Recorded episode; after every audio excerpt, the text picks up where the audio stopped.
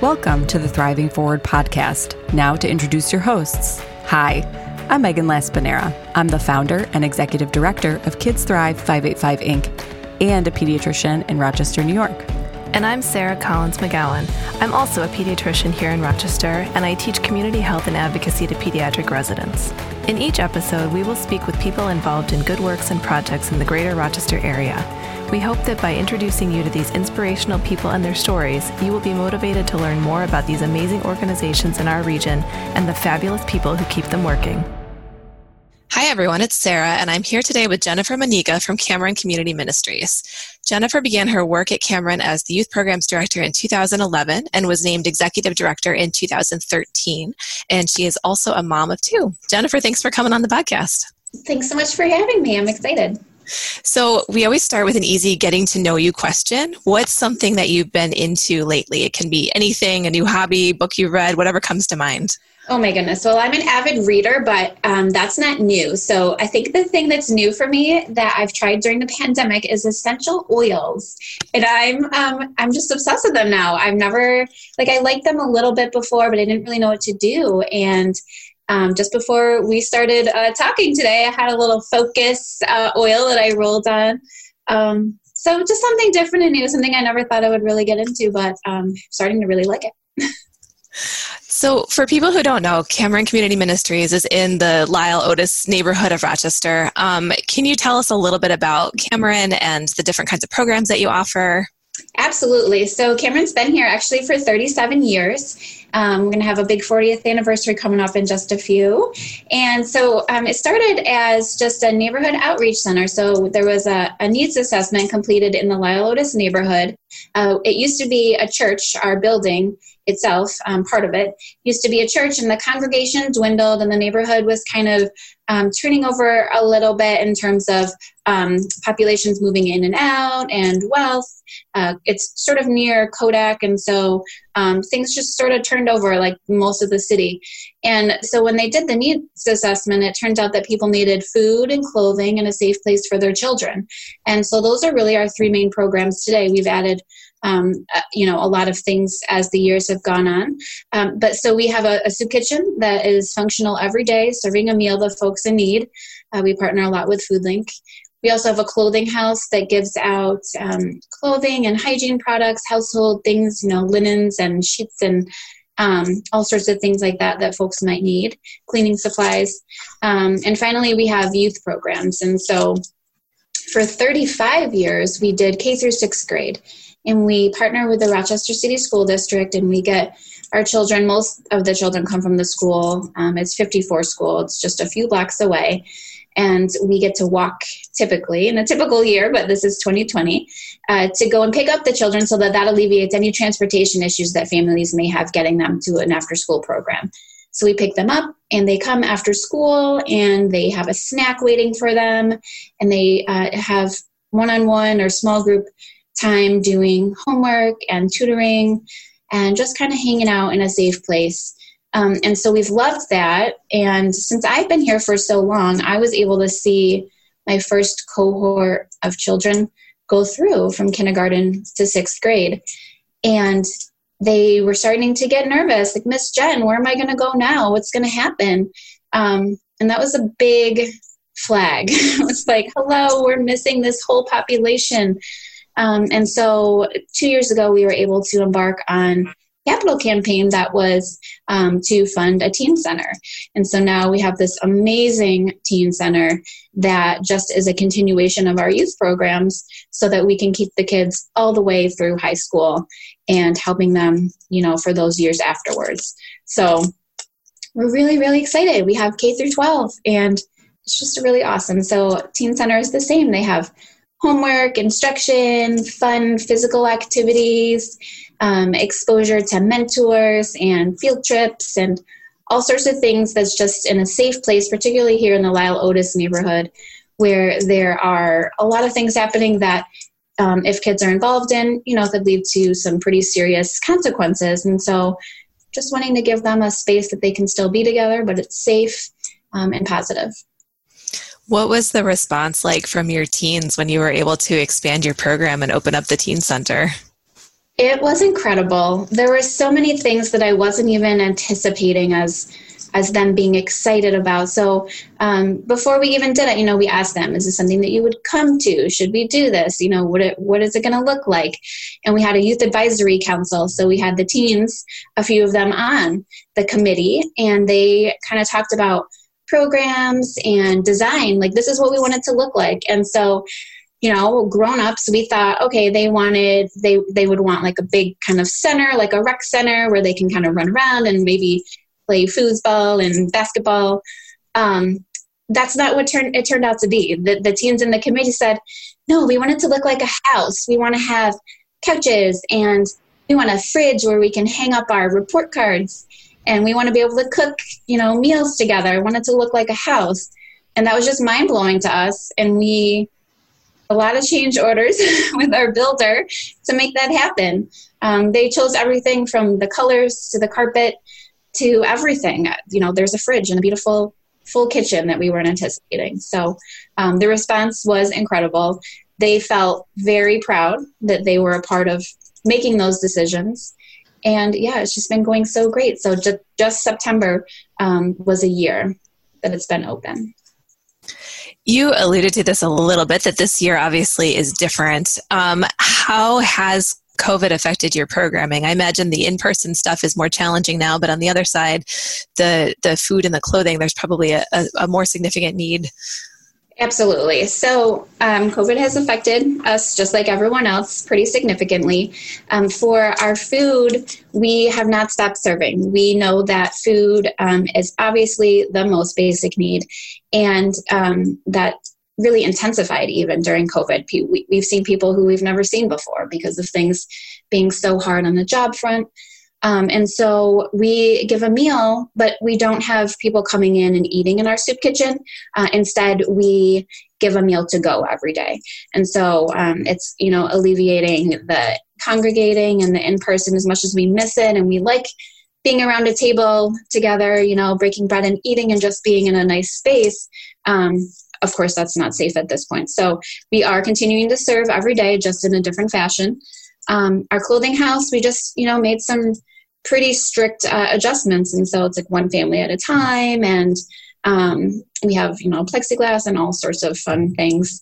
Uh, and for our youth program, it's changed the most. And so typically we would have kids after school. But as you know, um, the city school district is 100% remote. And so we knew that the kids are going to need way more help than even after school program um, in, in terms of wi-fi and you know help on the computer and all the tech stuff. So we um, we did some serious fundraising. We did some serious grant writing um, in terms of the crisis funds and all of that that has been available for nonprofits.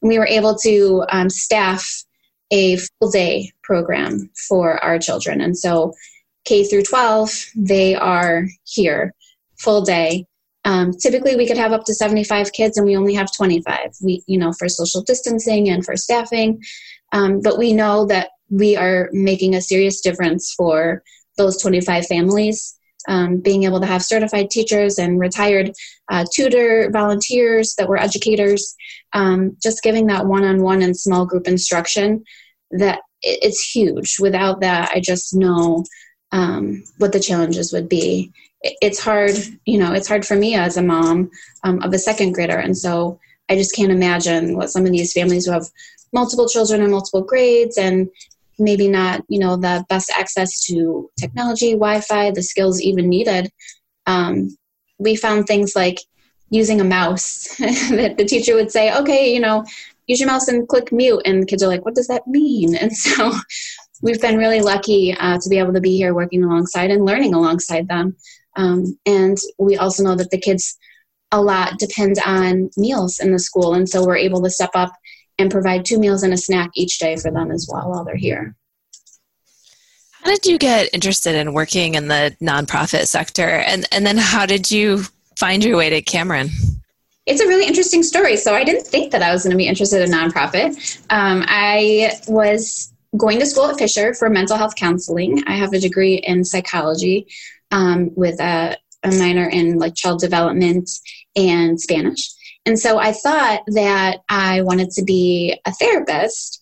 And as I was doing my grad work, I started working at the Center for Youth Services in Rochester um, under Elaine Spaull and realized how much I just fell in love with the underserved, kind of vulnerable population of children whom I never had experience with before. Um, but I was I was subbing and working in a the homeless shelter for runaway and homeless youth, and I just knew that that's what I wanted to do. Um, I didn't want to do the the one on one kind of mental health therapy kind of stuff. I really liked the group work and just making a difference for kids who just just need that exposure, need that that at bat, if you will. Um, and so after I worked at the Center for Youth, I ended up taking civil service and worked for um, Child Protective Services a little bit um, at the Bivona Child Advocacy Center. And so I've always known I want to work with kids, uh, but I didn't really know doing what. And so, um, as you can imagine, the work at Bivona is pretty daunting. Um, and some people can do it for their whole life, and I was not one of those people. And so, after um, I was at CPS for over four years, going on five years, and I just needed a change. Um, I'm a Christian woman.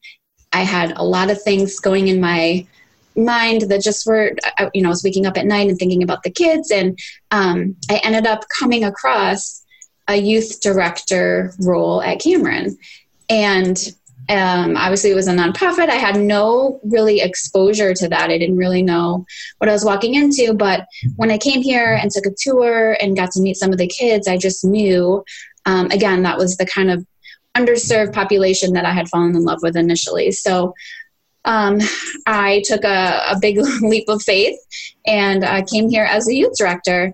And then just over um, a year later, uh, my predecessor as um, executive director left, and so I um, took on that role.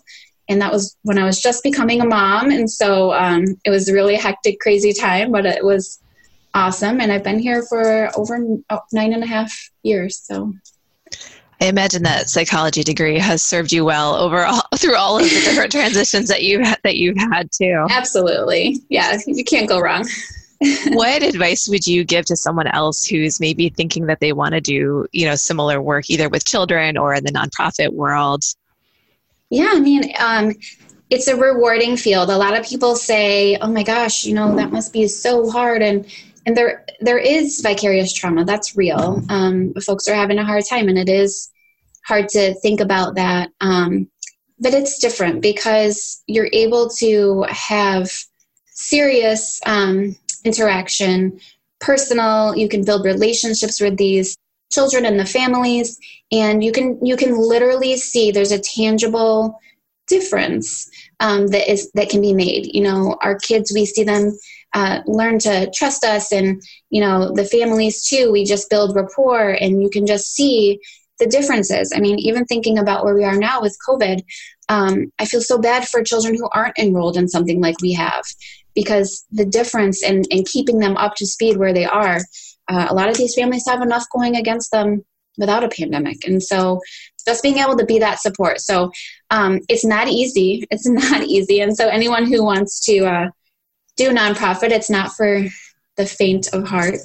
Um, but it is rewarding. And there are days that sometimes just, you know, a hug or a elbow these days um, just make all the difference from a kid, you know, a kid who comes running up and I could have a horrible day, but if I can go sit down with the kids for a little while, I remember why I, you know, sit and write grants and, you know, fundraise uh, just for them. So it is rewarding. Um, I would say that uh, don't be, you know, uh, prepared for, you know, a huge paycheck or anything like that, but um, the the benefits and the flexibility really outweigh, especially um, I have two young ones at home. And so the flexibility for me is huge. Um, my daughter is in the hybrid model and she comes here a couple of days a week to sit and work with the Cameron kids. And she's got that instruction too. And so things like that are really a good trade off. It's really rewarding. I would encourage anyone. Yeah, there's something about um, sitting with kids to really help clarify what's important. Um, Absolutely. One of the reasons I was drawn to pediatrics too, for the same reason. No matter how crazy things are, you go and you spend time with a kid, and it's it's very focusing. Absolutely, yes, it is. Um, if people want to help or to learn more about Cameron, where should they go? And I know you guys have been doing some creative fundraising recently too. So um, tell mm-hmm. us about you know what people can do to help. Absolutely. Well, we just have a, a, redesigned website that has, I think, the best timing ever. We were working on this kind of pre-COVID, and so um, it just came out. And so the website is www.cameronministries.org and there is everything that you can imagine on there in terms of information that would be needed. Um, right now, we are accepting just very, very limited volunteers, but on the regular, we couldn't do half the programming that we do without people who are willing to volunteer and just hang out with a kid or serve a meal. Um, and of course, funding during this crazy time, just like everyone else, you know, we're running a full day program where we typically would have four part timers, they're now full timers. Um, to be here with kids all day. And so any support um, can help, certainly. But yeah, I would direct people to our website. Great. Um, you mentioned already that you partner with FoodLink on your um, soup kitchen. Um, is mm-hmm. there another organization in Rochester that you think people should hear about, either that you know Cameron has worked with, or just that you personally love and want to shout out a little bit? That's interesting. I am a member of the Council of Agency Executives, um, and I'm on the board. And so there are so many amazing organizations in the city, um, as you know.